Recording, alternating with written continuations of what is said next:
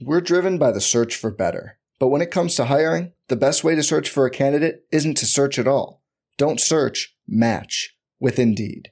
Indeed is your matching and hiring platform with over 350 million global monthly visitors, according to Indeed data, and a matching engine that helps you find quality candidates fast. Leveraging over 140 million qualifications and preferences every day, Indeed's matching engine is constantly learning from your preferences. Join more than 3.5 million businesses worldwide that use Indeed to hire great talent fast. And listeners of this show will get a $75 sponsored job credit to get your jobs more visibility at Indeed.com slash BlueWire. Just go to Indeed.com slash BlueWire right now and support our show by saying you heard about Indeed on this podcast. Indeed.com slash BlueWire. Terms and conditions apply. Need to hire? You need Indeed.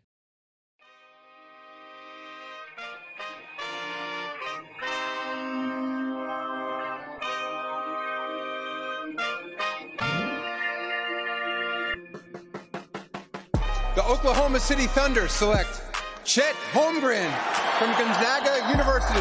What a pass. Giddey underneath for JRE. The reverse and the rookie to rookie action.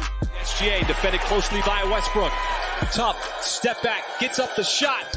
Banks it This is Udart. You're listening to the Uncontested. What is up, and welcome to the Uncontested Podcast, coming to you live Sunday night, July 17th. I'm your host for the evening, Jacob Niffen. We've got a whole crew here for you tonight. We got Justin Peabody with me. Hello, everybody. We've got JD Silva. Fellas, We've got Tayler Peterson. who's excited to break down the summer league game? There was a game tonight. Nick Crane will be joining us shortly. You know, I was thinking about this. Well, I, I guess before I say this, real quick, mm-hmm. we are brought to you by the Blue Wire Podcast Network. We are also the official podcast of dailythunder.com.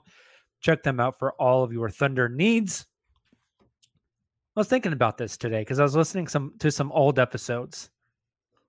Half of our podcast hosts have like their login call sign type thing. Mm. And then the other half just say random shit to start the show. F it, you guys we'll do notice it that? oh yes. yeah, I always think about it ahead of time. Silva always has the fellas. Mm-hmm. Justin has the hello, everybody. I always start off every show with the what's up. Yeah, And then Tayler and Nick are just kind of loose cannons. you You just never know what's going to come out of them. I get apply panicked. some more than just the intro.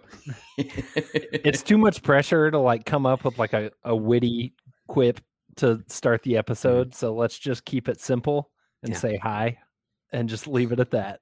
That's I how like I it. landed on mine. Also, it's too much. I love it. I love it.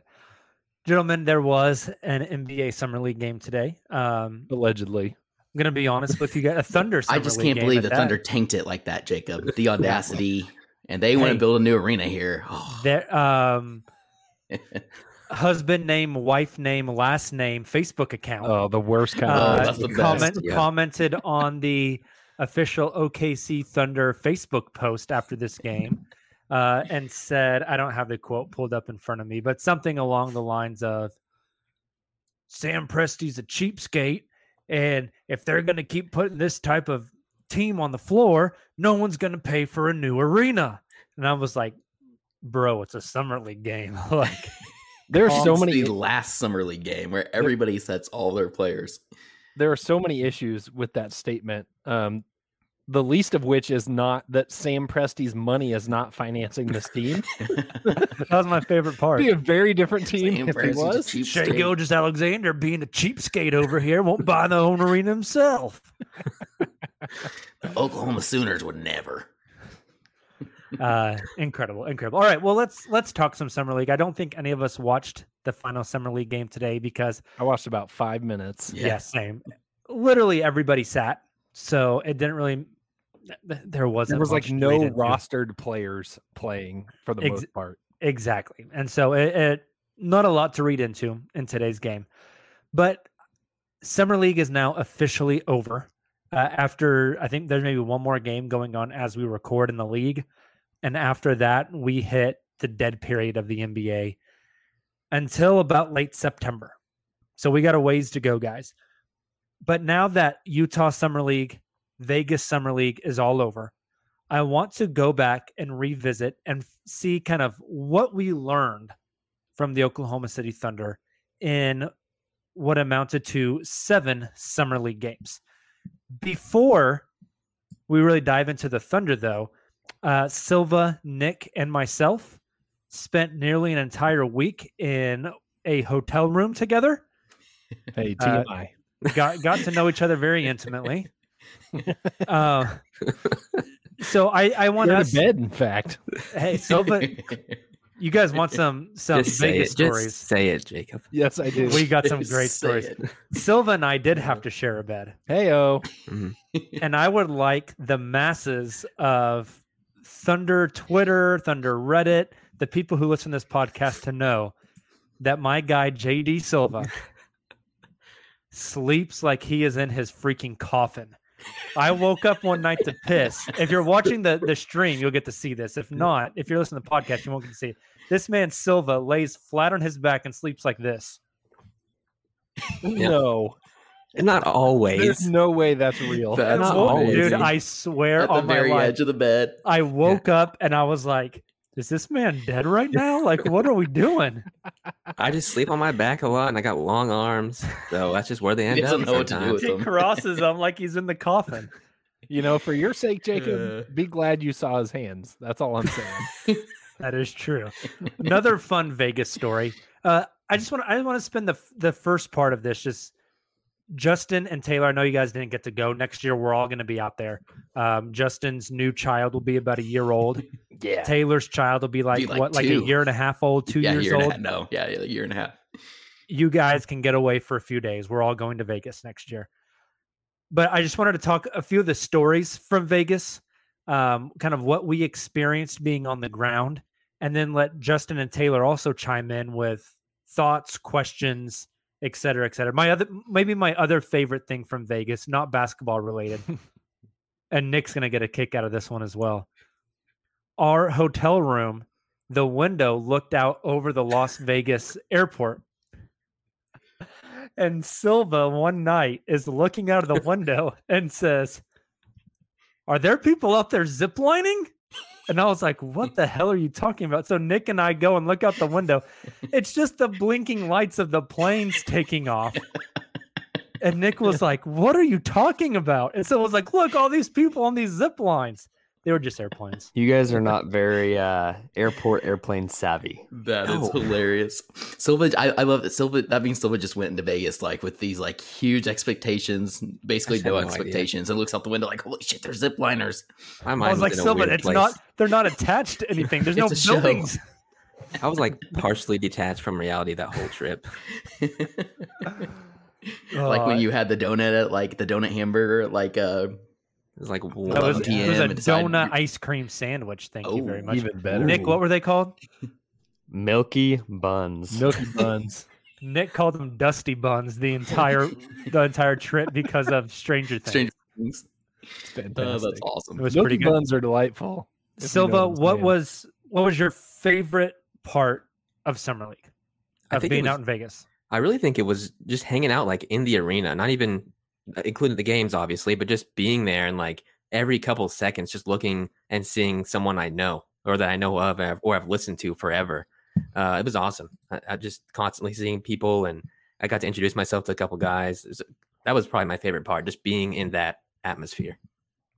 I saw someone compare Summer League to like South by Southwest. They were saying like I've been to the NBA finals before, but like Summer League is like everybody's there. And I think from when I went last year, like that's what stood out to me. It's like everywhere you look is somebody either like from ESPN or from a podcast that you listen to or from an actual team or a front office. Like just literally everywhere you look, it's one of the weirdest experiences I've ever had. So I, I feel you on that one, Silva. Even it's like crazy. even like working out in the morning, I would look to my left and see like ESPN employees on the ellipticals next to me. hmm Doris watched- Burke we- just We watched Dave Yeah. McMenamin walking through the lobby of the hotel, and 30 minutes later, he's on the TV in the hotel on ESPN. that's crazy. Like, yeah, we saw was- Perk last year. Perk getting into like a an Escalade out front of the hotel, and then same thing. It was like a little bit later. Nick and I were eating lunch, and there's Perk doing the the live hit from Thomas and Mack Arena. That's awesome. Nick, your favorite thing from Vegas, from the trip, from Summer League? Similar to Silva, more holistically, like there's not many places where pretty much anyone you talk to, not not just at the event, but just like in Vegas in general, um, basketball heads, you can just like talk hoops, like hotel bar, walking through the casino and the Uber, you know, everywhere you go on the strip, like that's a small event relative to some of the stuff Vegas hosts, but like in general, I think it was one of the bigger events they had of the weekend. And you just like walk into CVS, you see these people wearing like crazy jerseys of like retro players or rookies or whatever it is, and it's just it's a it's a community feel, and you don't get that literally anywhere else. Yeah, That's awesome. And I bet at the bigger events, you probably don't get that either. Like, you know, you have a Super Bowl and it's not going to have that same feel. Like, you got to be a real sicko to be down for Summer League. So it's like, it's all the sickos there together. It's Should have sold the shirts. Yeah, that's Shoulda- right. Should have brought the shirts. Just you. start throwing them out to the crowd. so I- I'm curious. You guys mentioned, you know, and you guys allude to this even like in our Slack in our, our group uncontested group message that we have. But you guys got to meet some pretty cool people. So kind of a two part question, and they could be the same answer, but I want to know each, uh, all three of you. I want you all to go around, tell me your favorite person you got to meet and talk to, and then your favorite person you got to see, or maybe like the biggest name you got to see. Uh, again, maybe they're the same answer, but I'm curious just based off the conversations that you all were able to have with some people. I think for C, the one that was just like, oh my gosh, to me was behind the basket where just everybody hangs out, players, media, and this is in the Thomas and Mack, in the Cox Pavilion. We glanced over there to see Woj chopping it up with Masai Ujiri, uh, front office exec for the Raptors, uh, Sean Marks, the GM for the Nets, and Rob Pelinka, the GM for the Lakers. And that that one to me, they're not having like super intense conversations out in the open in summer league. They're just like, man, if I could drop a microphone down there and just eavesdrop on that conversation, that has to be Absolutely. wild. I also thought it was funny. We saw Woj go over and talk to Sam Presti and Silva Nick, they were over there for 30, 40 minutes Wow. Long for time. quite a We- while chatting. we know they have a pretty close relationship because you know Presti rarely does any public appearances outside of Thunder related events or pressers, and he went on uh, Woj's podcast there for like Mhm. you know an hour long podcast when he was back at uh back in Boston. I forget what the school was, but Yep. Um, it was interesting. About two or three days after that conversation is when Woj was finally the one to tweet Vasilije Micić. Uh, I found that interesting stuff, too. So kind of interesting. Um, coolest person we met for me, uh, just meeting people who have been on the pod before. We ran into Keandre Hoopin elect, talked to him for a while. That's cool. Uh, Noah Magaro George, who covers the San Antonio Spurs for Nice. Pounding the Rock, I believe. Mhm. Uh, we got to link up with him and chat for quite a while. Um, and then just the amount of uncontested listeners that we ran into. There were people that just came in and was like, Hey, love the podcast. Can I get a picture? And people I've never met before in my life. That's It so cool. Kind of a surreal That's experience. awesome. That's really cool. Yeah, I, I Silva. yeah, I second a lot of what Jacob covered. I was gonna say meeting like just random uncontested fans was like very surreal. Um, that, that was a that was awesome to see. Uh, I also saw uh, a guy that works for the Ringer, Jomi Adeniran. He does a lot of their pop culture stuff. Joey. Yeah, uh, flagged him down the hallway. Said I was a big fan. Midnight was- that was Boys. cool. Pew, pew. Yeah, yeah. Uh, that was a personal personal thing I was looking out for, and he was there. So That's yeah, awesome. it was cool, and just like seeing a ton of players that I've loved forever. Like I've been a Damian Lillard fan like forever. I saw him come and sit down like front row early on. I was like, oh, there's like big names coming here, and then those big names just continue to flood in as the days went on. Yeah, I'll cop out answer. The the people that we met that were fans of the show and like went out of their way to come up to us and like say, "Hey, are you guys uncontested?" That was the coolest in terms of like people we met. Um, like C, probably Kyrie. That's like a fun one. You were The like un- right behind Yeah, Kyrie Nick was too. like five feet from the, Kyrie. the unexpectedness of that. Like the Thunder were playing. It was it the that was the Rockets game or was that the Magic game?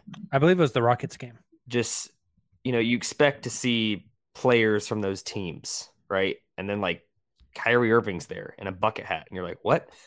Um, so that was probably the coolest like see, but the the meeting was definitely the people that support. The That's pod. cool. Well, and Kyrie's there. Not only that, That's but awesome. you know, you this wasn't the same game, but that weekend you had Russ and LeBron and the friction there, both being in the court on opposite ends. Kyrie Mm-hmm. obviously walks in like a day later. That is pretty cool. Uh, but you guys also mentioned just like the amount of people that were there. Like uh, like Justin said, basically, if you're a an NBA fan, b uh, anything to do with an NBA team, you're there at summer league. The vibe I get listening to what you all told me as well as what I've heard from like other people talking about it on their podcast, combined with even like going all the way back to talking with Jake Fisher when he came on our podcast here almost, gosh, two years ago, which seems crazy. It seems like the vibe at Summer League, even though all those people are there, they're much more open to talk to you. They're much more willing to talk to you. So for example, Silva, you mentioned like being able to go up to some of the ringer guys, right? And I think you guys mentioned like Zach Harper of the Athletic, just being able to casually go up and have a conversation, get to know some of these guys seems like some of these people may be more more willing in the summer league setting compared to other settings. Did you all find that to be true? I think it's Definitely. a it's a casual event in general. Like people are wearing shorts and a t-shirt. You know, coaches, everybody's just kind of casual, and I think the expectation is that it it's treated that way. Like there was a lot of not like big name players, but players that if they were in their home arena walking through the tunnel, they would get bombarded. Yeah. But I think there's kind of this like a unspoken rule at summer league where it's like sure go up and like ask for a selfie or like say hey man like love your game big fan but like no one's gonna go tackle some player that's walking because these guys are walking through the concourse like yeah, right. Mhm. Yeah. there's there's a freight elevator to get from Thomas and Mack to Cox if you really wanted to be behind the scenes but most of these guys are just walking up the steps out into the concourse and over to the next arena over Well, Like, it was like well- uh, Steve Ballmer. Yeah, Steve Ballmer's just Yeah. walking up the stairs into the concourse, and I'm like, this guy's worth sixty billion dollars. Yeah. Just hanging out. All, all we heard was like a "Love you, Steve." Like Yeah, the back row. the, the culture that they're gonna built, ask him to pay off my student loans. Jeez, he could do that 60 billion times he could pull Um, the, pull enough money out of his wallet probably just to Seriously. I think that summer league. I don't know uh, how long this has been going on. Like, I think social media has really hyped this up, but the fact that big names come and watch Mm-hmm. hypes up the event itself. Those first few nights, and Justin and I the same way last year. We went at the beginning rather than the end, which thank goodness. And I think that's that's like part of the experience. Like if, if no big name players came and watched, it wouldn't feel as big. Right. I Mhm. agree with that. And coaches and GMs and like all that kind of stuff. I think it just, yeah, it makes a really interesting air to it. Speaking of like other people coming in, I have to ask about y'all got to re- record in the Blue Wire studio, which I'm incredibly jealous of. Uh, if It you haven't watched those streams, like go look them up on YouTube because it's awesome. It looks like an episode of First Take. Um, yeah. but the second recording with, with Derek Murray, y'all were right after Gilbert Arenas. And R.J. Hampton. and like- uh, Josiah Johnson from Twitter. How Yeah. was that? Did you uh, have to scoot scoot past Gilbert on the way into this into the studio to keep the chair warm for you? He was, I hope you guys didn't make him too desk. angry. he hung out in the uh the little lobby area outside while we were getting prepped and stuff. Like it was Yeah. he didn't just That's like leave, he just kind of chilled. Mm-hmm. It was pretty out crazy. outside the glass when our Yep. show started. It was wild. That's cool. Yeah, yeah, it was weird I because thought- we we walked by watching him record his pod, and then as we were starting ours, he was sitting outside the glass, kind of hanging out as we started our pod. Like kind of switched places. That made That's you You nervous. just, you know, like on equal level with hear you. Gilbert Arena. I don't So- know. I don't, I don't think Gilbert even knows what's going on half the time. To be honest with you, yeah, that's kind of what I told myself there too. Luckily for just there to me, talk hoops. the the seats in the studio, um, the the glass wall leading out to the, the hallway lobby. in the win is on the right hand side, and I sat in the far right chair, so I was always looking left Mm. at these guys whenever we were recording. Uh, there was some guy out in the in the hallway like jumping and filming us and stuff, Yeah, and like very distracting stuff. So that first time when I was sitting, I was sitting in the spot Derek was in on our first show, and I saw people the whole time. I was just trying so hard not to. people distracted stopping, listening, because there's a speaker out in the hallway where people Oh, can stop cool. and So hear what you're hear saying. you. That's awesome. taking our pictures, all kinds of stuff. Well, to Justin's point, like I thought Wild. the quality was phenomenal. Like for the production quality was phenomenal. Like as an example, if you three were talking during that first pod, you know, it would zoom out when you guys were having a group conversation. Mhm. But like if Jacob, for example, transitioned us to another topic, it would zoom in on Jacob. And then if Nick was answering that question, it would zoom, zoom in on Nick. But at the end, you all mentioned, you know, just kind of giving a big shout out and thank you to Blue Wire. And uh, you all mentioned like the people who are walking by and watching and stuff. They actually panned out with a side camera to show that glass wall. We could actually see people. Super I'm not gonna lie. I was like, oh man, please be people, please be people. Yeah. there were like 10 people sitting there watching everybody and Yeah. like filming and stuff. I was like, That's yes. nuts. we, we was look so cool. insane. Um, my last Vegas story, and it's a long one, and I'm going to do the condensed version to get us out of here quick because I really want to talk basketball. I think Nick can attest to this. Probably the funniest thing that happened in Vegas. Oh, People on the podcast might not know, but JD, comedic gold. Hilarious. So, real fast, our first full night there, that Thursday night, um, that was who played that night, Nick? Orlando, Houston, and Shaedon Sharpe, Jaden Ivey. Or oh, yeah, three we saw minutes, three, three minutes, of them. Shaedon. Afterwards, we head back to the hotel, and there's like four restaurants on the first floor of the hotel. One of them is just kind of like an American like scratch kitchen. And the special on Thursday night was all you can eat fettuccine alfredo for like 15 bucks. Oh my god. And so all night, Nick and I were just like, dude, we're going to go back. We are going to tear up some pasta. we're going to put this place out of business. This is going to be incredible. Well, we get back at 1045 and the all you can eat ends at 11. Mm. So we were like, crap, what are we going to do? So we went up to the room, we changed. We're like, let's just go downstairs, get pizza by the slice at the pizza place. It's closed. So we're kind of scrambling at this point. Well, there's a joint across the street called Fries and Pies. Okay. Basically, there's like 10 different things you can order. There's buffalo chicken, there's the carnivore, there's all these different things. You can either order it and get it on a pizza or order it and get it on top of french fries. Whoa. Yeah. So Silva and I split some wings. I get the carnivore fries.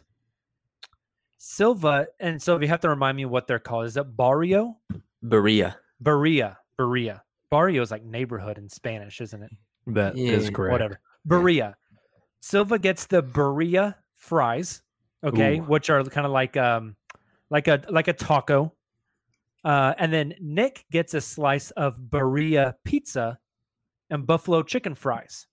Ooh, that sounds good. We spent way too much money. We get this, we run back across the street, we go upstairs to the hotel room. We all start eating. Nick is eating his Barilla pizza. Silva is eating his Barilla fries, which he forgot a fork, so he's doing it all by hand. Lovely. I'm eating my carnivore fries. And Nick finishes off the slice of pizza and he's like, Man, this birria is really good. And Silva's like, Yeah, I told you, like it's it's really tasty. And so Nick pops open his box of fries. Nick got the buffalo chicken fries. And he pulls out this little little plastic container of sauce. And he's like, What the hell is this? It's warm.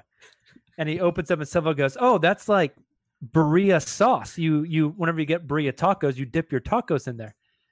And Nick was like, "That's weird because I didn't order birria fries. I just ordered the birria pizza." And Silva was like, "Oh, I don't know." And so Silva and I are sitting at the table. Nick is on the couch, and I'm sitting there thinking for a second. I'm like, "Did Silva eat the wrong fries?" and this son of a bitch is like 80% done with his order of fries. So I kind of start glancing over there. And Nick says, I ordered buffalo chicken. There's not even chicken on these fries. And I said, Silva, did you get Nick's? bu- Did you eat Nick's buffalo chicken fries? Silva goes, No, my fries are birria.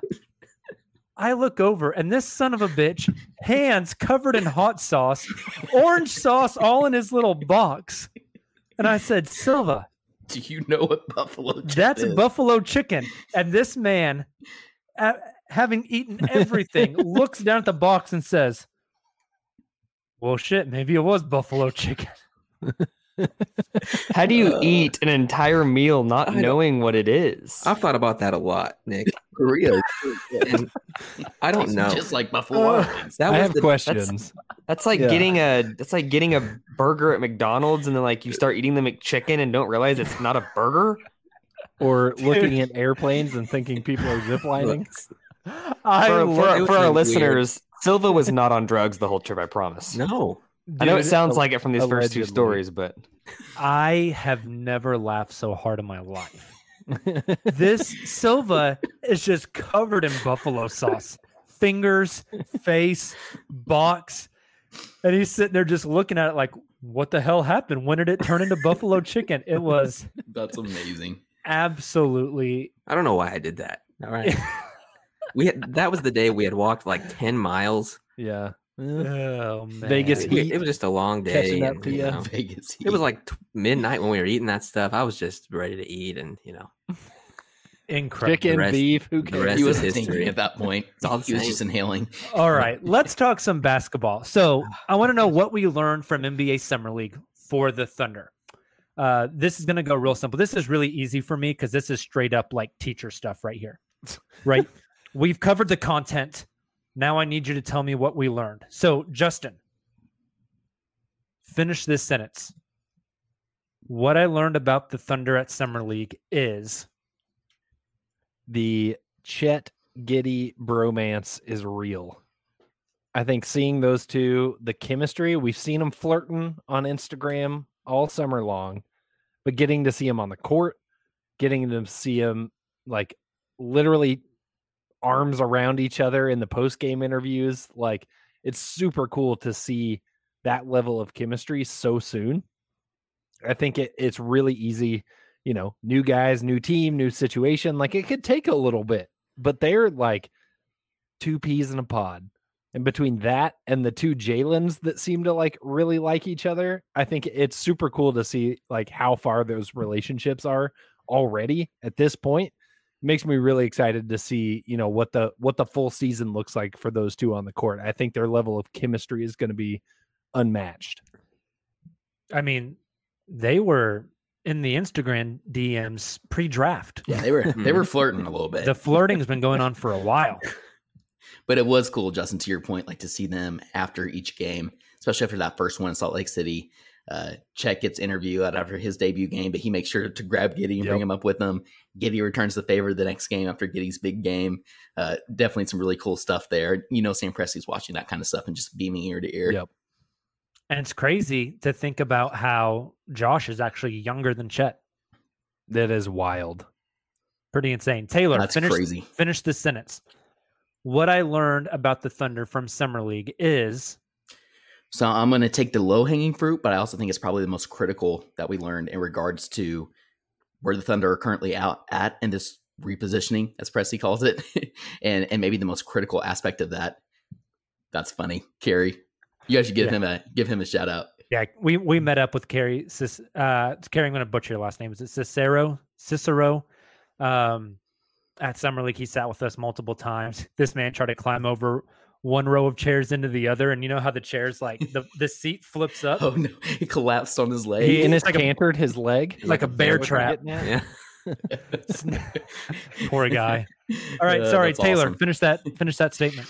But I, I- I think what we learned is not only uh, was Chet OKC's guy to begin with, but also he looks the part, uh, and they fully believe that he can be a franchise cornerstone, like not just a a solid player alongside Shea and Giddey, but like a cornerstone player.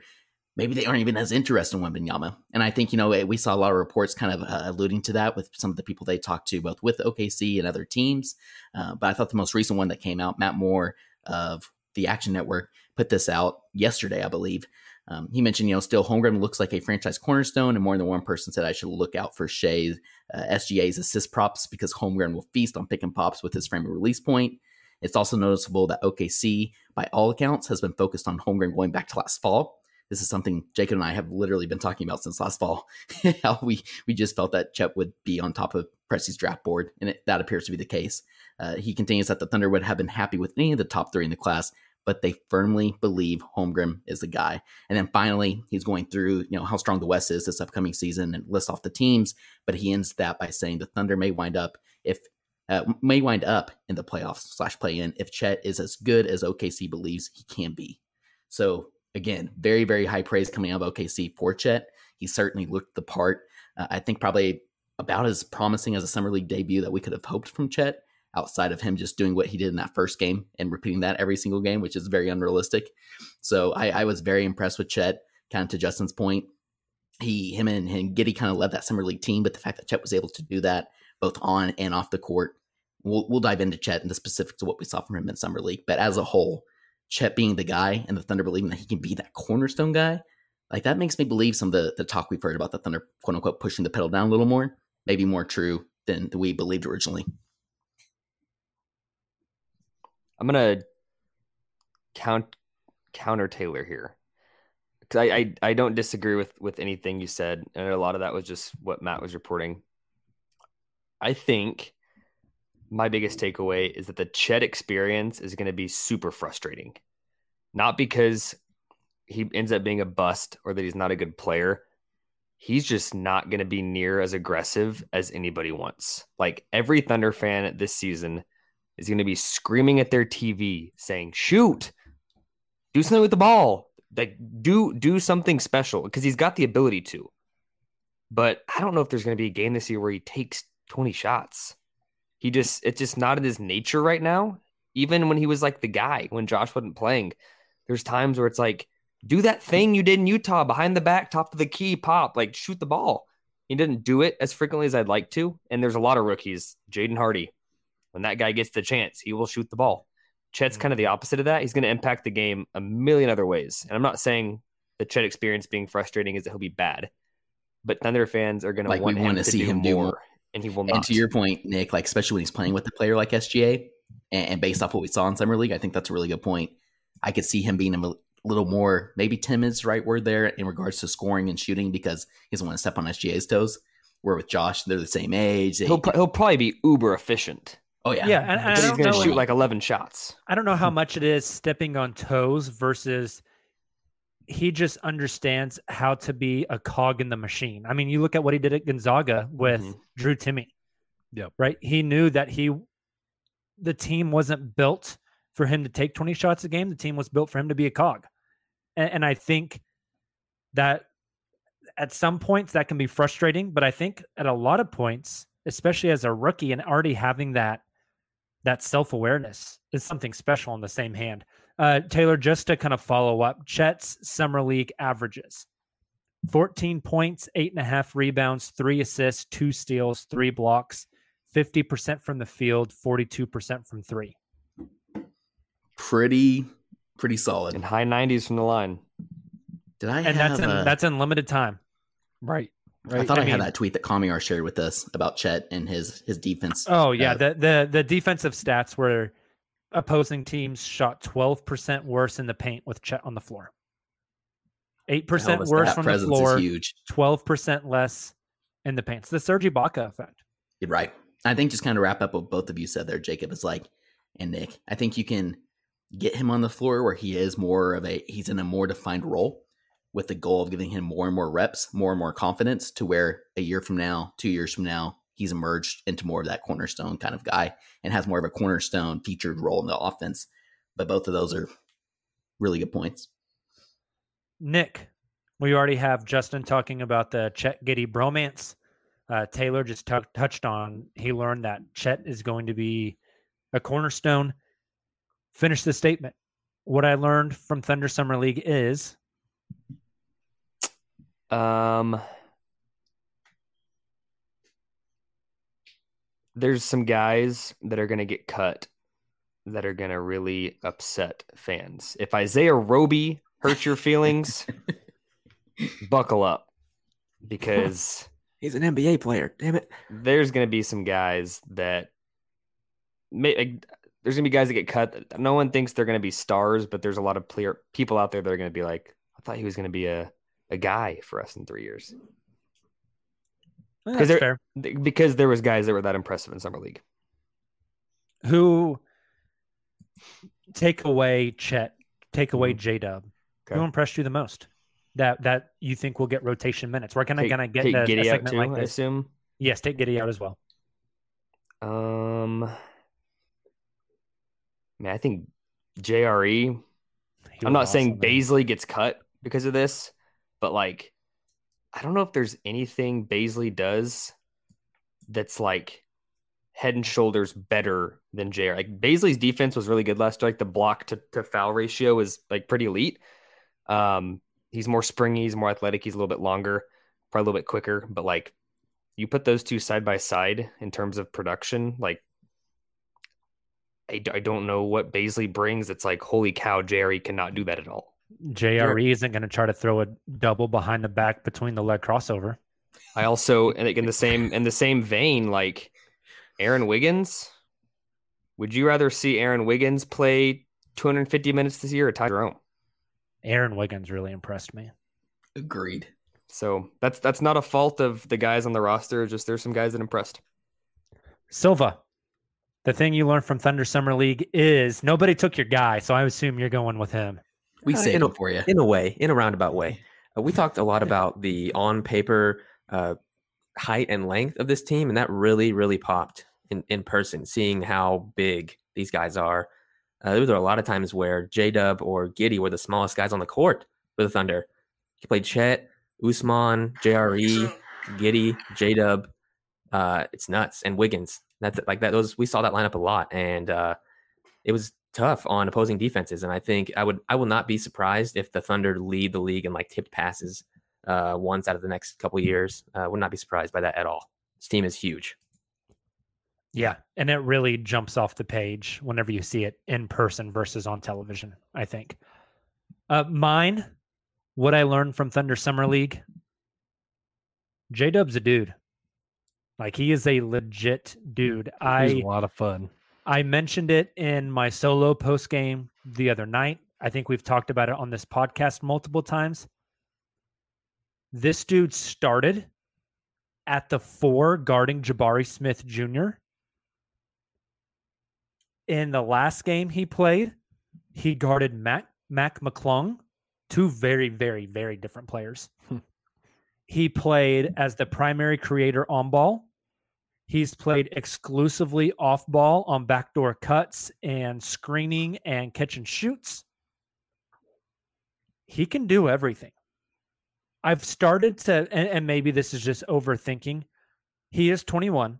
I've started to think, is his ceiling a little bit lower, but his floor is really, really high? Is that the type of player he is? I think there is a lot of untapped ceiling for him to still ta- uh, achieve, still to climb to.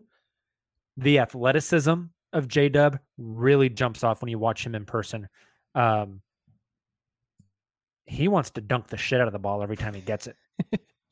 And he did multiple times. Yeah, his his ability to get off the floor is just incredibly fast. There were a few times where Nick and I just kind of looked at each other and we are like, "Wow, like this kid goes from being stationary, standing still, not moving, to dunking the ball through the hoop incredibly fast."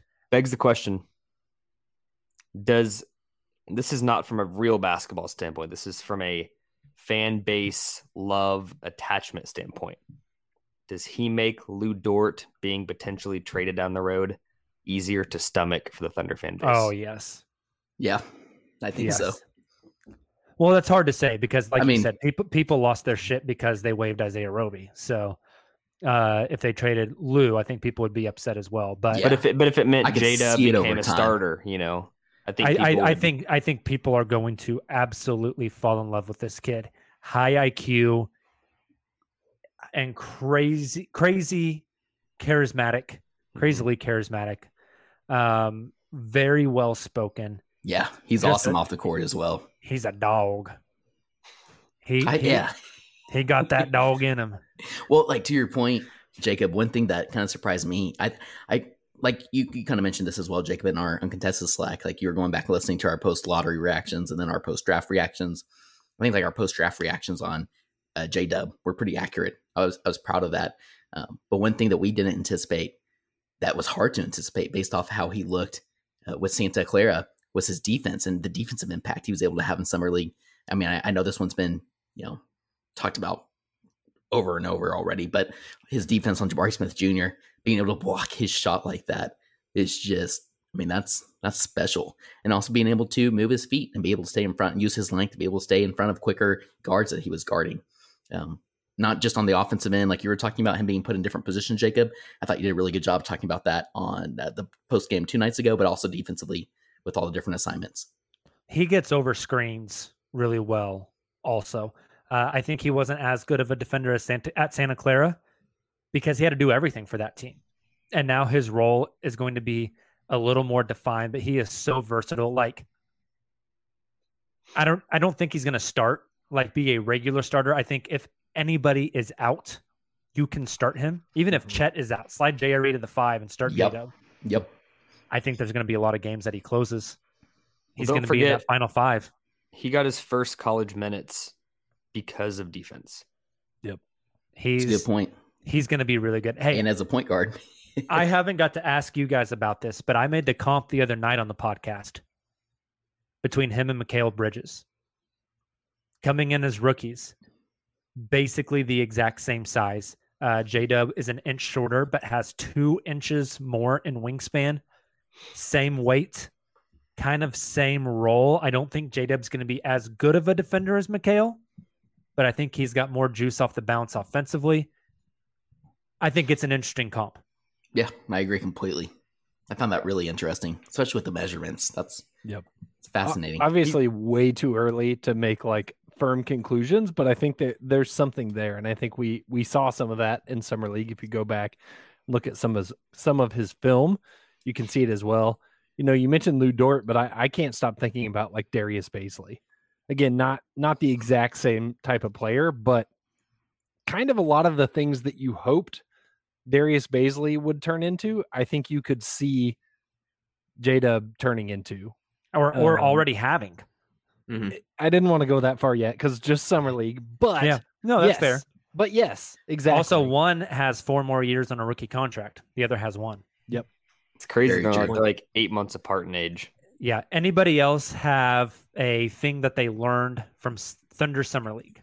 So when you were talking a little bit ago, Jacob, I was trying to look at these stats and I couldn't find them. So maybe just in a nutshell, the Thunder transition, uh, offensive transition game, pushing the ball in transition, grabbing the ball off the rim and, and pushing it. Like you know, we've talked a lot about this over the past two years. That's when typically the Thunder are at their best, uh, outside of Shai just you know taking control in the half court. That's essentially when the Thunder are at their best. That's where we, we've seen Bazley uh, thrive compared to when when he's in the half court set for example. And so I, we saw a lot of that. We saw Chet initiating the offense, both ripping the ball off the rim and, and initiating the offense, pushing the ball down the floor, and also even getting the ball out of bounds, which is a completely different uh, topic. But I thought the way that they, that that they did push the ball in transition was really impressive and, and something that we're we're probably going to see a lot of moving forward with this team. I like it. Anything All else right. you guys learned? On a lighter note, um, I learned Silva has really good player comps. I would like I would like next year if if Daily Thunder would allow Silva to do a draft guide. I don't even care if it has any analysis in it. I just want Just the a top player 30 comp guide. prospects and their comp. And I want everything to be similar to TyTy Washington is built like Mike Wazowski. I want a comp like that for every single player. I could do What it. was the other one that he had? I can't remember what was know. I think it was at They the Spurs Cavs game. He made a comp. God, I can't remember. But yeah, the tie tie is Mike Wazowski. that's just incredible. Sent me. so good. Um, I learned that Ousmane Dieng is very young and needs a long runway. I like the tools. I see the potential. We got a ways to go. We got some growing to do. it's it's I'm not saying this is what happened, but it almost feels like the guys that were drafted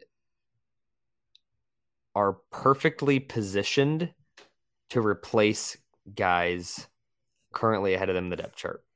Yep.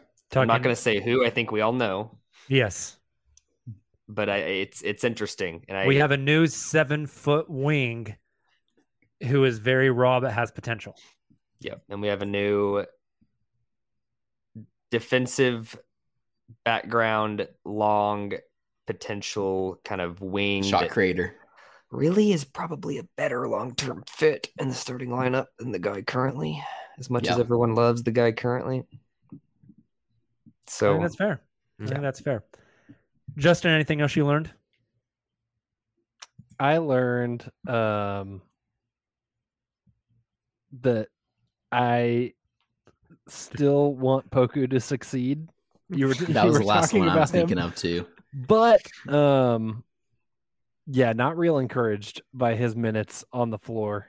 Um, I think that he, this is a much like we've talked about, you know, a guy like Darius Bazley. Like this is a big year for Poku, where doesn't have to be a finished product, but you need to continue to see progress. And I don't know that the small glimpse we got in summer league, which I'm very firmly on the record that summer league's meaningless, but like we need to start to see it. And it just felt like nothing was new from Poku. So going into the season, like that's that's one of the things I'm going to be watching is is what does Poku bring to this team, or else the uh the Poku experiment may be winding down. if if I'm hearing like kind of all of these what we've learned put together in one, I think I've got a new rule for the podcast. If you're gonna have a baby, bring it to summer league in a Pokemon onesie and don't stay at home. We were three for three on guys without babies and 0 for two on guys with babies. So next year, instead of the love it. baby being the reason we can't go, we're gonna bring the baby. I know mm. Justin's you can't just like come on out in your oh, Pokemon Brooks will be onesie a few days early. He'll be like, Yeah, I was walking. yeah. When is when You is can run nine there. Months? When is nine months before July, Nick? Oh, good grief. Is that November? Yeah. I got a new. Justin's like, new yeah. I got a, a new podcast rule. Everyone has to obey No Nut November. Holy cannoli. Justin was so fast to say yes. Almost like he knows. Uh, yeah. November never mind. 11th, Nope, 7:04 not going PM. there. Oh man! All right, gentlemen. Listen, something about pumpkin pie. That's all. Forget Roman. Oh, Lord have mercy on my soul. Lord have All right, mercy, guys. I'm about to buzz. I thought that one would be too vulgar to play. I got you covered. Don't you worry. All right. So, guys who didn't play in Summer League, who were in the rotation last year. When I say rotation, I mean they played like 40 or more games. Shai, Dort, Bazley, Muscala, Jerome, Maledon, Williams. Guys from the Summer League who were in the rotation last year Jeremiah Robinson Earl, Tre Mann, Josh Giddey, Poku, and Aaron Wiggins. That's 12 guys. I think we all assume that Chet and J Dub are going to soak up some minutes next year for sure. That's 14 players. There ain't 14 guys in an NBA rotation. Typically, there's like nine. So I want to ask you guys if we're getting more minutes for guys like Chet and guys like J Dub, if we're putting guys like Wiggins with some more minutes or guys like Tre Mann with some more minutes, I think that's possible. We got to cut minutes from other players who were in the rotation. Where do you see that happening at? Maledon is probably where I start. Mm-hmm. Um, and and can I get a clarification before Mhm. we continue? Yes. You're talking about you said like meaningful minutes. Like what what's the because last year as an example, like five games into the season, which is you're out of that initial first few games range, like into the the the, the regular rotation at that point. There was. 11 guys that played at least 10 minutes Yeah, like is, is that your minutes. threshold like what, what are we going here I was just looking at games played. oh That's fair too. I was looking okay. at guys. So, like Derrick Favors played 39 games. I didn't put Mhm. him on the list. Mike Muscala played 43. In my opinion, if Mike Muscala didn't have the ankle and they weren't blatantly tanking at the end of the season, Mike Muscala is a regular in that Mhm. rotation. Gotcha. So I it's it's, a- it's more of a it's more of a total total minutes in a vacuum and healthy, not like minutes per game in the twelve games they played. Correct. Yeah. Okay, I mean, okay. like my guy Zavier Simpson played like 43 and a half minutes a game. Kalaitzakis was like an NBA All Star in the six games he played. yeah, no crap, right? So I was looking at more at games played, um, and and who we assume is going to be in the rotation. So Justin, you're starting off with Teo Maledon. Yep. Let me ask you this, Justin: You think he's Wee not wee. going to play as many minutes? Do you think he's on the team? That's a harder question to answer. Um, I think he he is a prime cut candidate. He's If at the he top of the list, I team, think. If he is on the team, I just I I don't see how he gets many minutes, if any minutes, just because of who else they have that can handle the ball. That if the name of the game's roster exploration, I think there's a bunch of other guys you'd rather explore than Teo. So I I'm did gonna, find it interesting he didn't play summer league. oh, he's- Yeah. he was coming back from FIBA. Oh, that's right. Mhm. Never Yeah, mind. I, Good I'm gonna. I, this isn't part of the uh, what we plan on doing tonight, but I'm gonna make this a game, this or that, to to challenge everyone's opinions. So Justin, you you had Teo. Mm-hmm. If you were Sam Presti and you had to keep one of these two guys, we'll play a little bit of this and that. Teo or Ty? Who you keeping? Ty. Okay. I Everyone agree, with that. I agree with that. Okay. But also feels If like they the keep second- Kai, I can keep tweeting the too much sauce gif. the second person I was gonna name is Ty. So right. Yeah. I kind of have a hot third one here. I'm ready. Let it I think I, I think we're going to see quite a few Mike Muscala DNPs this year. Not because he necessarily shouldn't be in the lineup. I just think what we've seen, right? They, they waited a little bit into the offseason to sign him to another one year deal. He wasn't sitting court. Maybe I'm reading a little too much into summer league, but he wasn't sitting courtside with the other players because he was in like a Thunder polo with the coaching staff behind the the Thunder bench. You guys were there and can speak to that. And I almost wonder if he's more of like a break in case of it. I shouldn't say emergency. Like when the Thunder are playing in competitive games, we'll see Muscala play. If the Thunder are do find themselves in the end to play in potentially, we'll see Muscala crack the rotation, right? But like the main purpose of this upcoming season, and when you have so many young guys like this, we're talking about time for it- the whole purpose of this- this exercise. Where's the time going to come for some of these players to develop? You can Mike Muscala is already developed. You you don't need that, right? Uh, You're prioritizing that development over just trying to win a game in a February, uh, Tuesday night in February. I think because of that, that reason specifically is why we won't see as many Muscala games. And, and Unless like the I Tuesday said, night before the trade deadline. yeah, right, true. Hey, can I can I offer the counterpoint? Thirty minutes for Muscala. I want to offer the counterpoint real quick. They're not going to have another backup big. A, because I don't think Derrick Favors is on this team. I think he'll get bought out. B, I think this team wants to be consistent in the way they play. I think having Mike Muscala being pick and pop big, playing behind Chet Holmgren, that's that's pretty consistently running the same That's style of great point. offense, regardless of which big is on the floor. Very true. That's I what Where, where does where does Jalen Williams fit? Get get. I, I totally Will? totally agree with you. Yes, Jay Will. I totally agree with He you on. fits in an OKC blue jersey. Blue- yeah, I, I totally I- agree. Again, totally agree. But like the Thunder are building this play style. I, th- I think summer league was really indicative of how they're going to play. It's going to be top of the key, dribble handoff or pick or all these different actions you can do at Five the top out. with Chet. When you slide Muscala in, most of those work. He's probably not as creative with the ball, but he's still a pop threat. He's not a lob mm-hmm. threat, but he can still roll and make a layup like he's seven feet tall. Where does Jay Will fit in there? Because I don't know if I want to see him shooting a ton of threes. I think to Jacob's point, he doesn't fit in necessarily with this year's team. That's not what they have in mind for Jay Will. It's going to be when So- he's gotten a little more development with the blue, and then think- Muscala's off his one year contract. But I, i unless he develops a three point shot, like, does he fit the system? That's a good question. I, I see him as the not as good Jeremiah Robinson Earl right now. Yeah, that's Fair how I kind of view it Yeah. too. Mhm. But That's a good comparison. Where else do some of these minutes come from? I mean, we talked a lot about guards with Maledon and Jerome. We've talked a little bit about a big with Muscala, although um, I don't know if I fully agree with Tayler on that one. Where else do some of these minutes come from? I just don't know. Like, haven't the Thunder seen enough of Darius Bazley at this point to I'm I'm there, Silva. especially because you I, I heard you say you, you think Muscala plays because he offers a lot of pick and pop potential. I don't know if Bazley really offers that, so maybe that's that's what I wonder. where some of his minutes come from. Um, like Do you, said, J Dub could get minutes at that position, playing the same same role with some more offensive uh, juice. So I don't. Darius know. Bazley played in the most games last year at 69.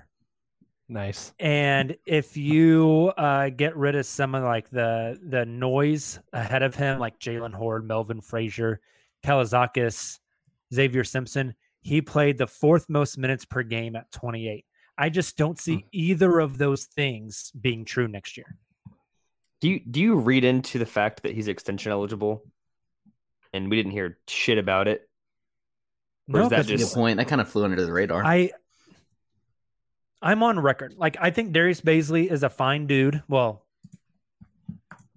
there's some things Darius and I um, fundamentally disagree on. How about that? Um, I don't think he's a bad human being. I think he's an all right basketball player. I think you have one year left of him before you have to pay him. And do I want to pay Darius Bazley even his qualifying offer, which is going to be like eight million? Or do I want to let somebody like J Dub or Ousmane or even Poku absorb those minutes? I'm definitely going the latter. See, that's where I, I wonder too.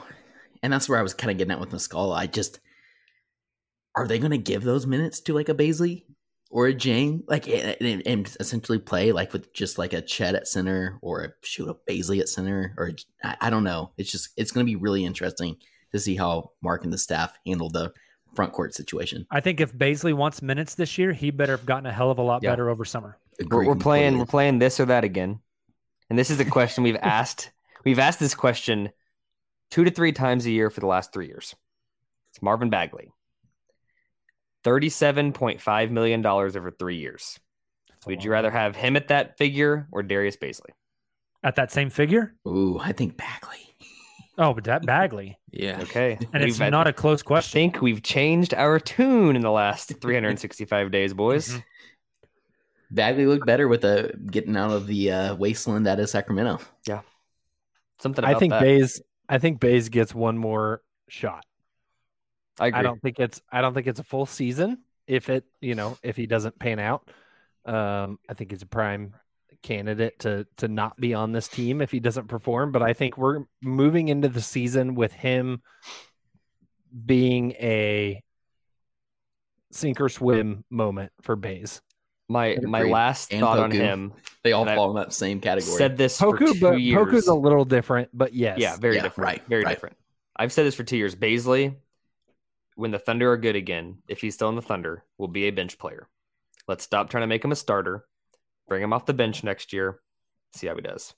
Justin, I'm with you, and this is his last shot, but I don't think that shot is given to him. I think he's going to have to earn that spot in training camp. I agree with that. Um, but I'd I be would. Ex- shocked. I would be floored if he is starting opening night. I don't think I'd be shocked. I wouldn't be shocked. I don't think I would be. I would be disappointed. How about that? Yeah. There you go. that's, that's, that's, that's right. That's I- a better. That's a better word. I expect him to earn the spot, and I expect him to get a similar, not identical, but similar ish role and amount of minutes to start the year. What happens with it from there is up to Bazley. if he's starting opening night, I expect a humongous jump, and we better see it quick. Mhm. Yeah. I just don't. I think the the fit with him and Chet in the front court just doesn't make a lot of sense. I'd rather have a, a bigger, broader, can get down low and and push around with guys like Jokic and Yep. JRE. Yep. Then have Darius Bazley, who I think, I think a lot of people talk about Bazley playing the five because he's not good on the wing. It's not that he's good at playing back at five. I- It's that he right. can't play on the wing, and You're so right. that's the, the That's an easiest place to fit him at. Yeah. Any other places where you guys see those other minutes opening up? We talked Bazley, we talked Muscala, Jerome, Maledon. Um, Kenny I, mean, I think I think candidates that are going to go up in minutes are guys like Tre Mann, Mhm. uh, Jeremiah Robinson Earl. I said it a little bit earlier. I think Aaron Wiggins could be a regular spot in this rotation from Agreed. opening night. I, I was very impressed by him in summer league. Remember when you asked us, Jacob, what one thing we were looking for each player heading into summer league? And I told you all, like with Aaron Wiggins, it's not Yep. any specific skill. I just wanted to see if he could kind of float to the top, uh, and, and we saw that from him in every aspect of his game. He reminds me a lot of Kenrich Williams. That's a fun one. Just a bit of a jack of all trades type of guy. He got 24 minutes a game last season. You think he gets more than that? Ooh, that's tough. No. You said 21 minutes a game? 24. 24. He Uh, how many played games 50. he, He played 50 games, started 35 of them, and averaged 24.2 no. I think per. that number is a little inflated because of the end of the year. Yep. Yep. I could see him getting like 18, 18 a game, but playing more. Awesome. I'm not. A, I'm not as sold on Wigs. Still. Okay. Like Wigs. I think. Jeez. Um, Let it out. It. it's summer league. It's summer league. It it's summer league, and it's fine. And he looked good. He did what he needed to do.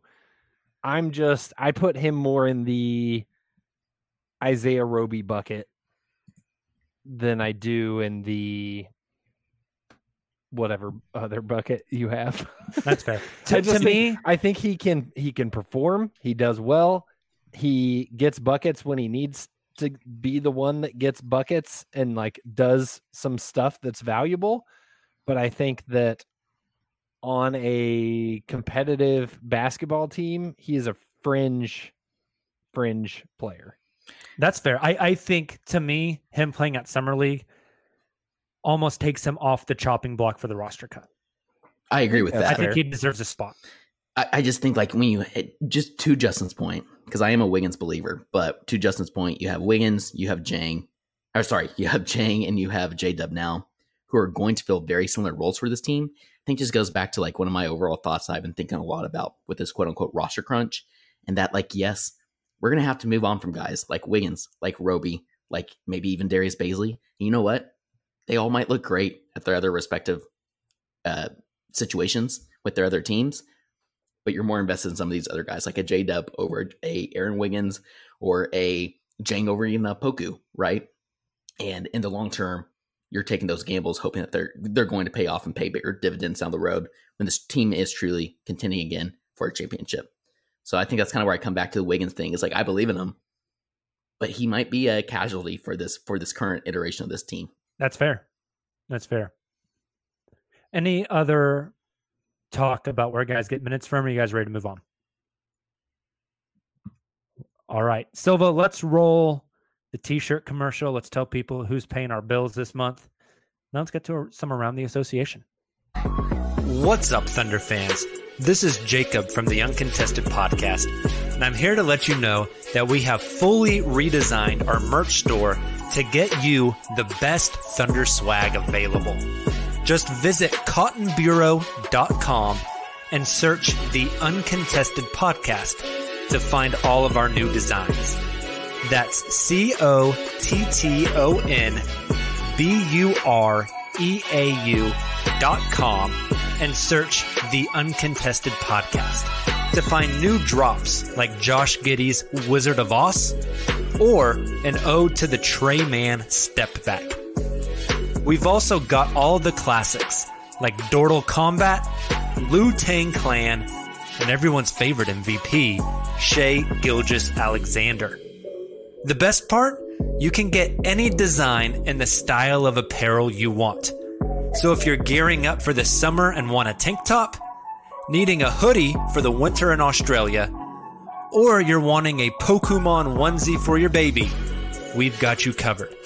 Make sure to go to cottonbureau.com and search the Uncontested Podcast to get your new Thunder gear today. We're driven by the search for better. But when it comes to hiring, the best way to search for a candidate isn't to search at all. Don't search, match with Indeed. Indeed is your matching and hiring platform with over 350 million global monthly visitors, according to Indeed data, and a matching engine that helps you find quality candidates fast. Leveraging over 140 million qualifications and preferences every day, Indeed's matching engine is constantly learning from your preferences.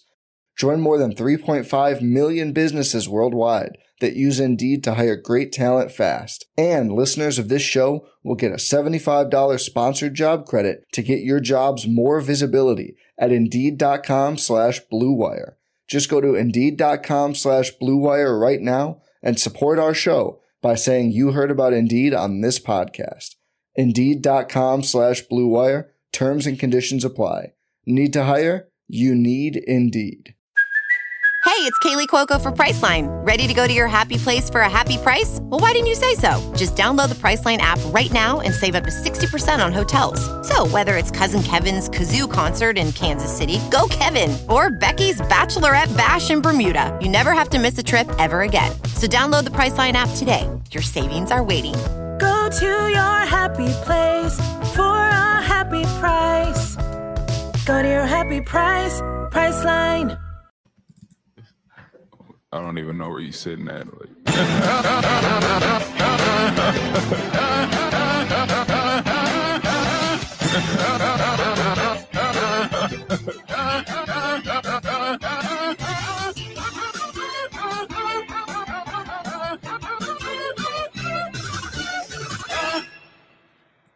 It's been a while since we've had the around know, the it's such a great association sounder.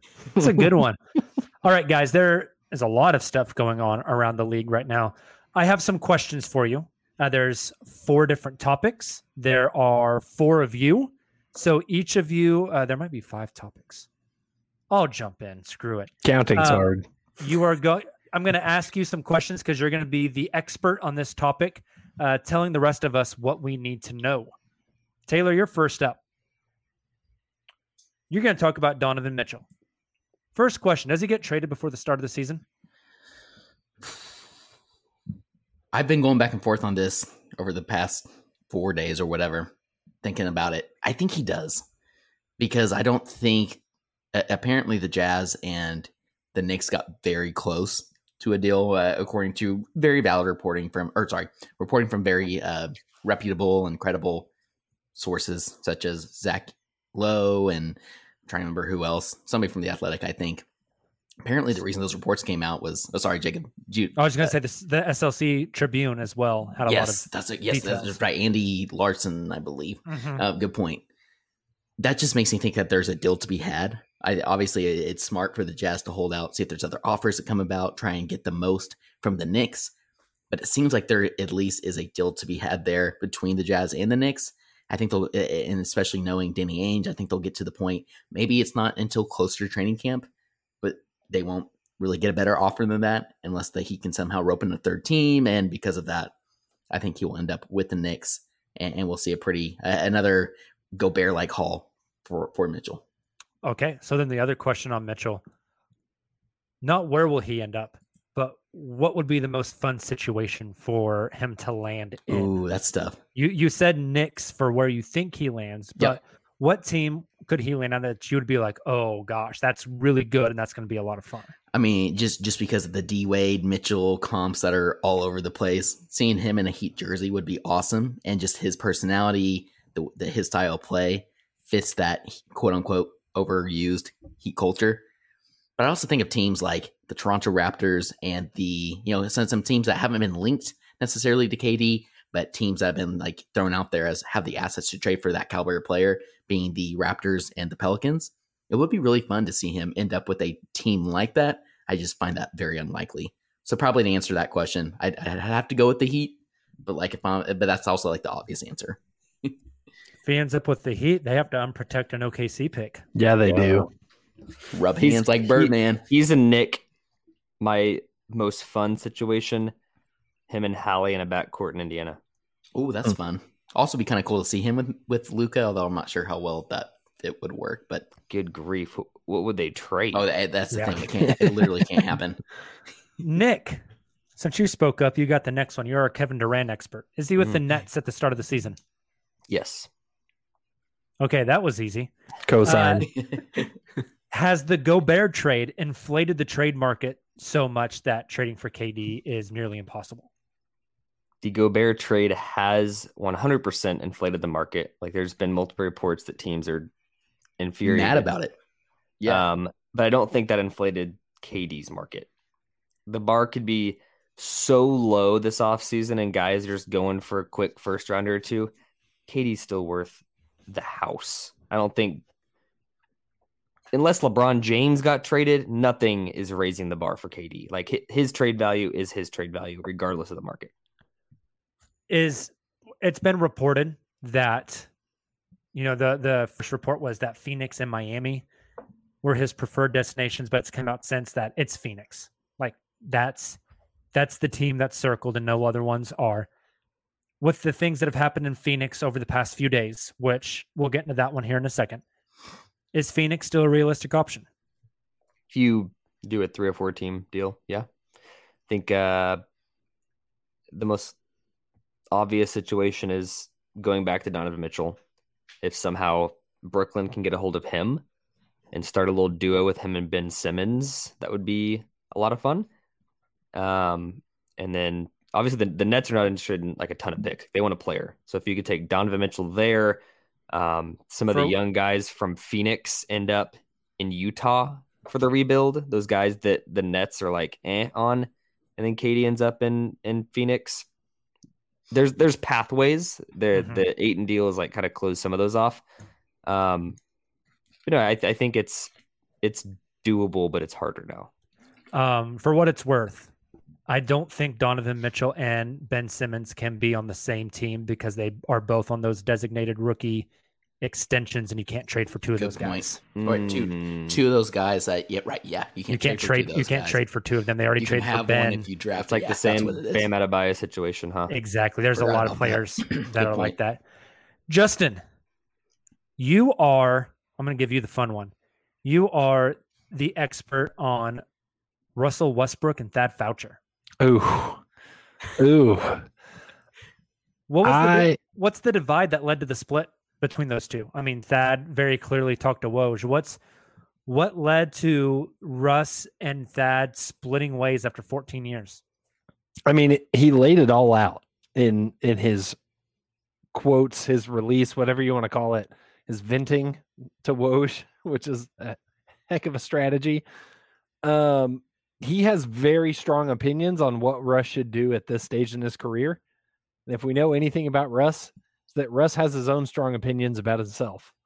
And it's it's obvious that, you know, after 14 years, those don't align. And Foucher didn't want to be in that situation. He didn't want to be a part of it. He didn't want to, you know, whatever Russ was asking for, which it sounds like was a new team.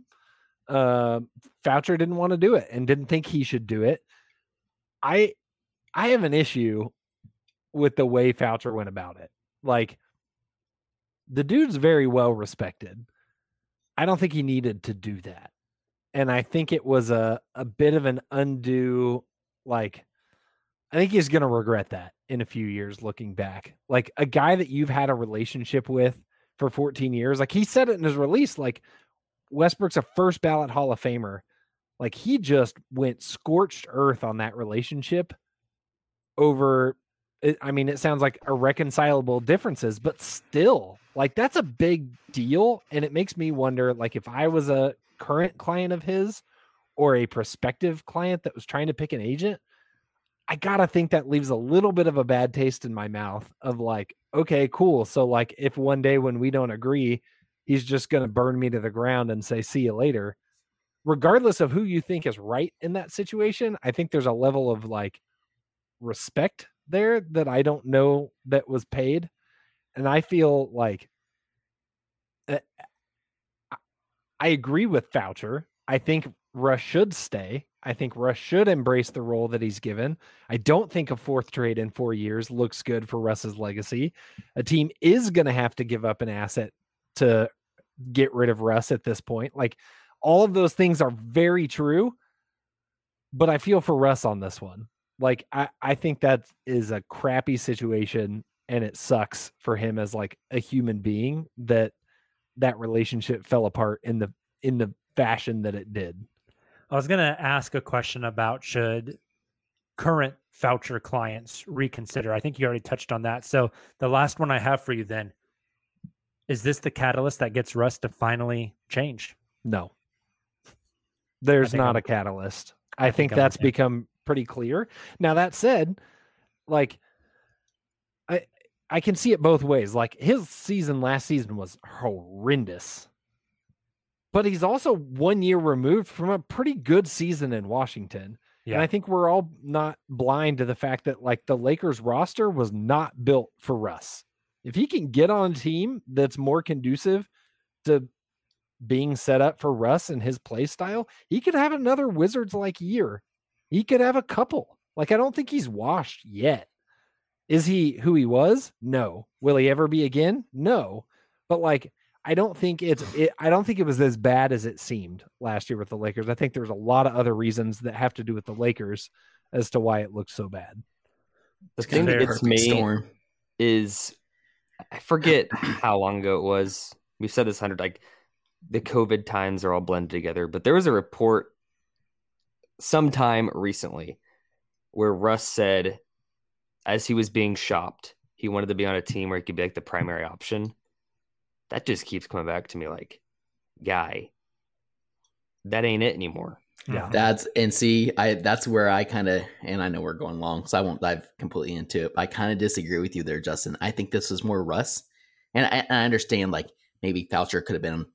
There's probably a little more professional professionalism that could have been had uh, in regards to his quotes to Woj, but I thought it was very telling. I don't think Foucher does that unless he has the. I mean, I think he not only felt he had a close partnership, but probably a close friendship with Russ. And yeah. the way he responded makes me think it was Russ saying, "No, screw you. I want to go to another team." To Nick's I point, I want. I don't disagree point. with that at all. I yeah. think that's probably like knowing I Russ. That's probably exactly what happened. I tweeted this out, but like, up.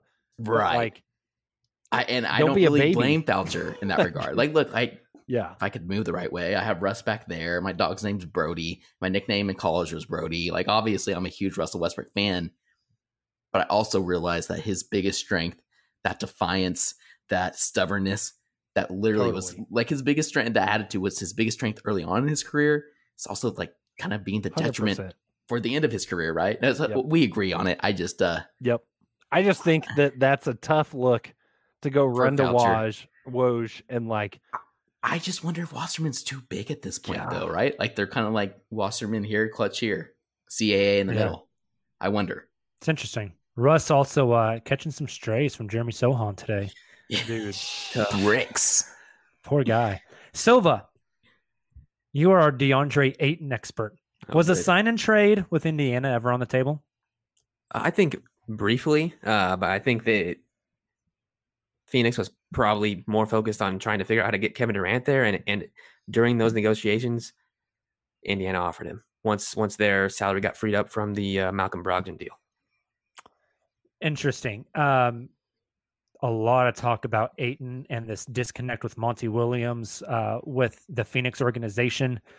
Um, can they bury the hatchet? He's coming back regardless for six months. Uh, he's got veto power on any trade until the end of his first year on this new deal. Can they bury it, move forward with this team that we all thought was going to win a title and make another push? I think in the short term they can. Uh, I think it's going to have to be something along the lines of Chris Paul talking to him one on one, being like, "Hey, I will. I'm gonna now that I'm almost 38, like I'm gonna slip back and be maybe the third option on this team, and you're gonna be able to do more with the ball in your hands because I think that's what he wants. He wants a larger role offensively instead of just getting running pick and roll with Chris Paul and Devin Booker over and over and over again. So I think that would be the only way to do it, but I think it's a, more of a short term solution. Okay, so does he end this four year deal in a Phoenix uniform? No, you got to assume that after those four years, Chris Paul's gone. Yeah, no, I don't think he does at all. And I think uh, I would not be shocked if he was traded by the deadline, like it, or whenever he's eligible to be traded. Is it January? January fifteenth, but he has he can veto any trade, so it has to be something yeah. to his liking. Yeah, yeah, I, I wouldn't be shocked if it was like two. Are there any weird rules with since Indiana gave him an offer sheet? Like, can he not be traded there? Correct. He cannot go to Indiana for a full for year. a year. Interesting. Uh, yeah, no, I wouldn't be shocked at all if he was traded by the deadline. I think uh, just weird vibes in Phoenix. Things are just kind of stinky down there right now. After that, yeah, this the, the draft, the draft stuff was really Uh-huh. weird and felt unorganized to me. Uh, the Ayton stuff is weird. Uh, I think that this is good financially for Phoenix, but they this is like the worst possible way they could have gotten to this number because this was this was lower than the fi- this is lower than the four year max they could have offered him. So it was like the yeah, really pinching uh, pennies in Arizona. What concerns me is that not a lot of teams will pay a center a max deal. It's a whole nother ball game to trade assets for a guy that's on a max deal. Like I, Mhm. there's very few teams. On top of the fact that Ayton gets to choose, that I could see giving up assets for a max contract center. Like I, that, that's tough. I mean, Cleveland just a year and a half, two years ago, weaseled their way in and got Jarrett Allen, who was an all star, for basically nothing.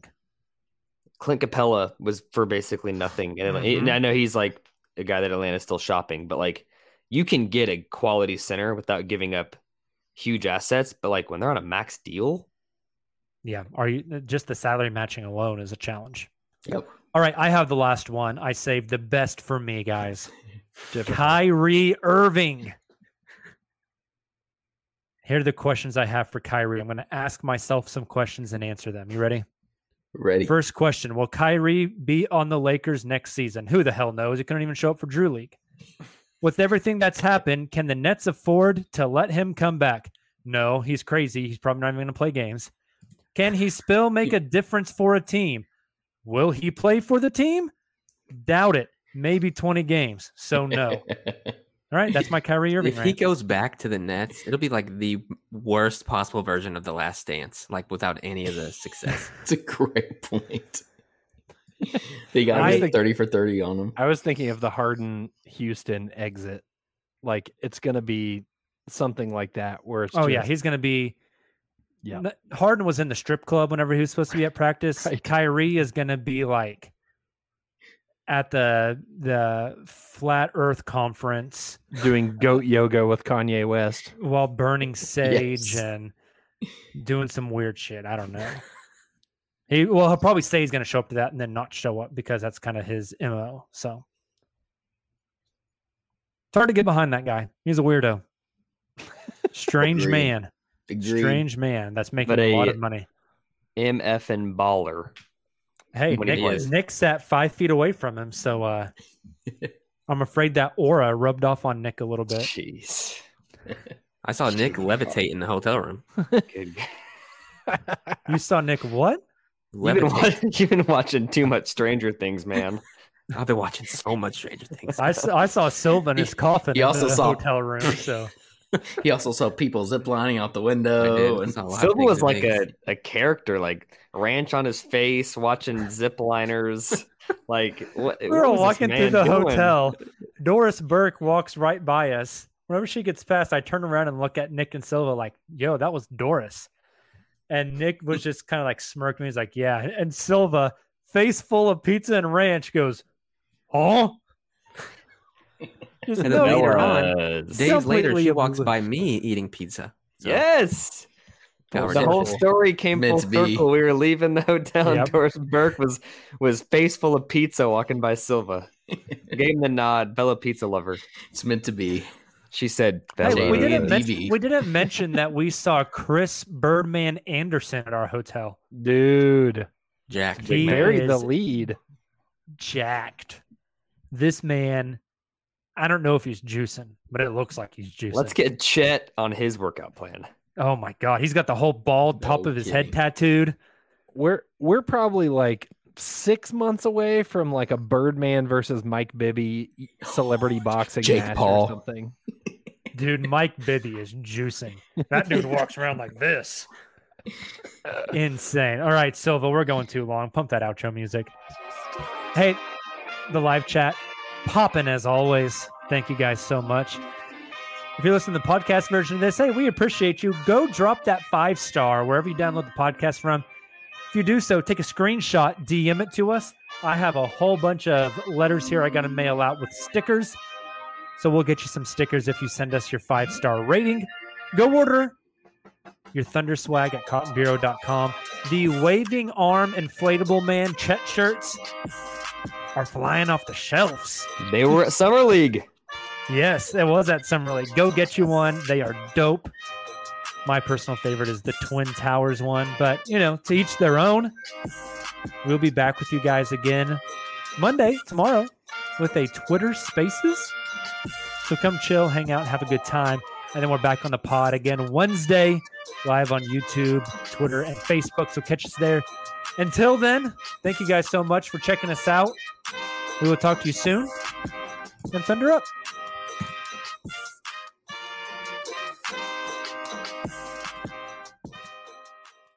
Every fan knows the right player in the right position can be a game changer. Put LifeLock between your identity and identity thieves to monitor and alert you to threats you could miss. Plus, with a US-based restoration specialist on your team, you won't have to face drained accounts, fraudulent loans, or other losses from identity theft alone.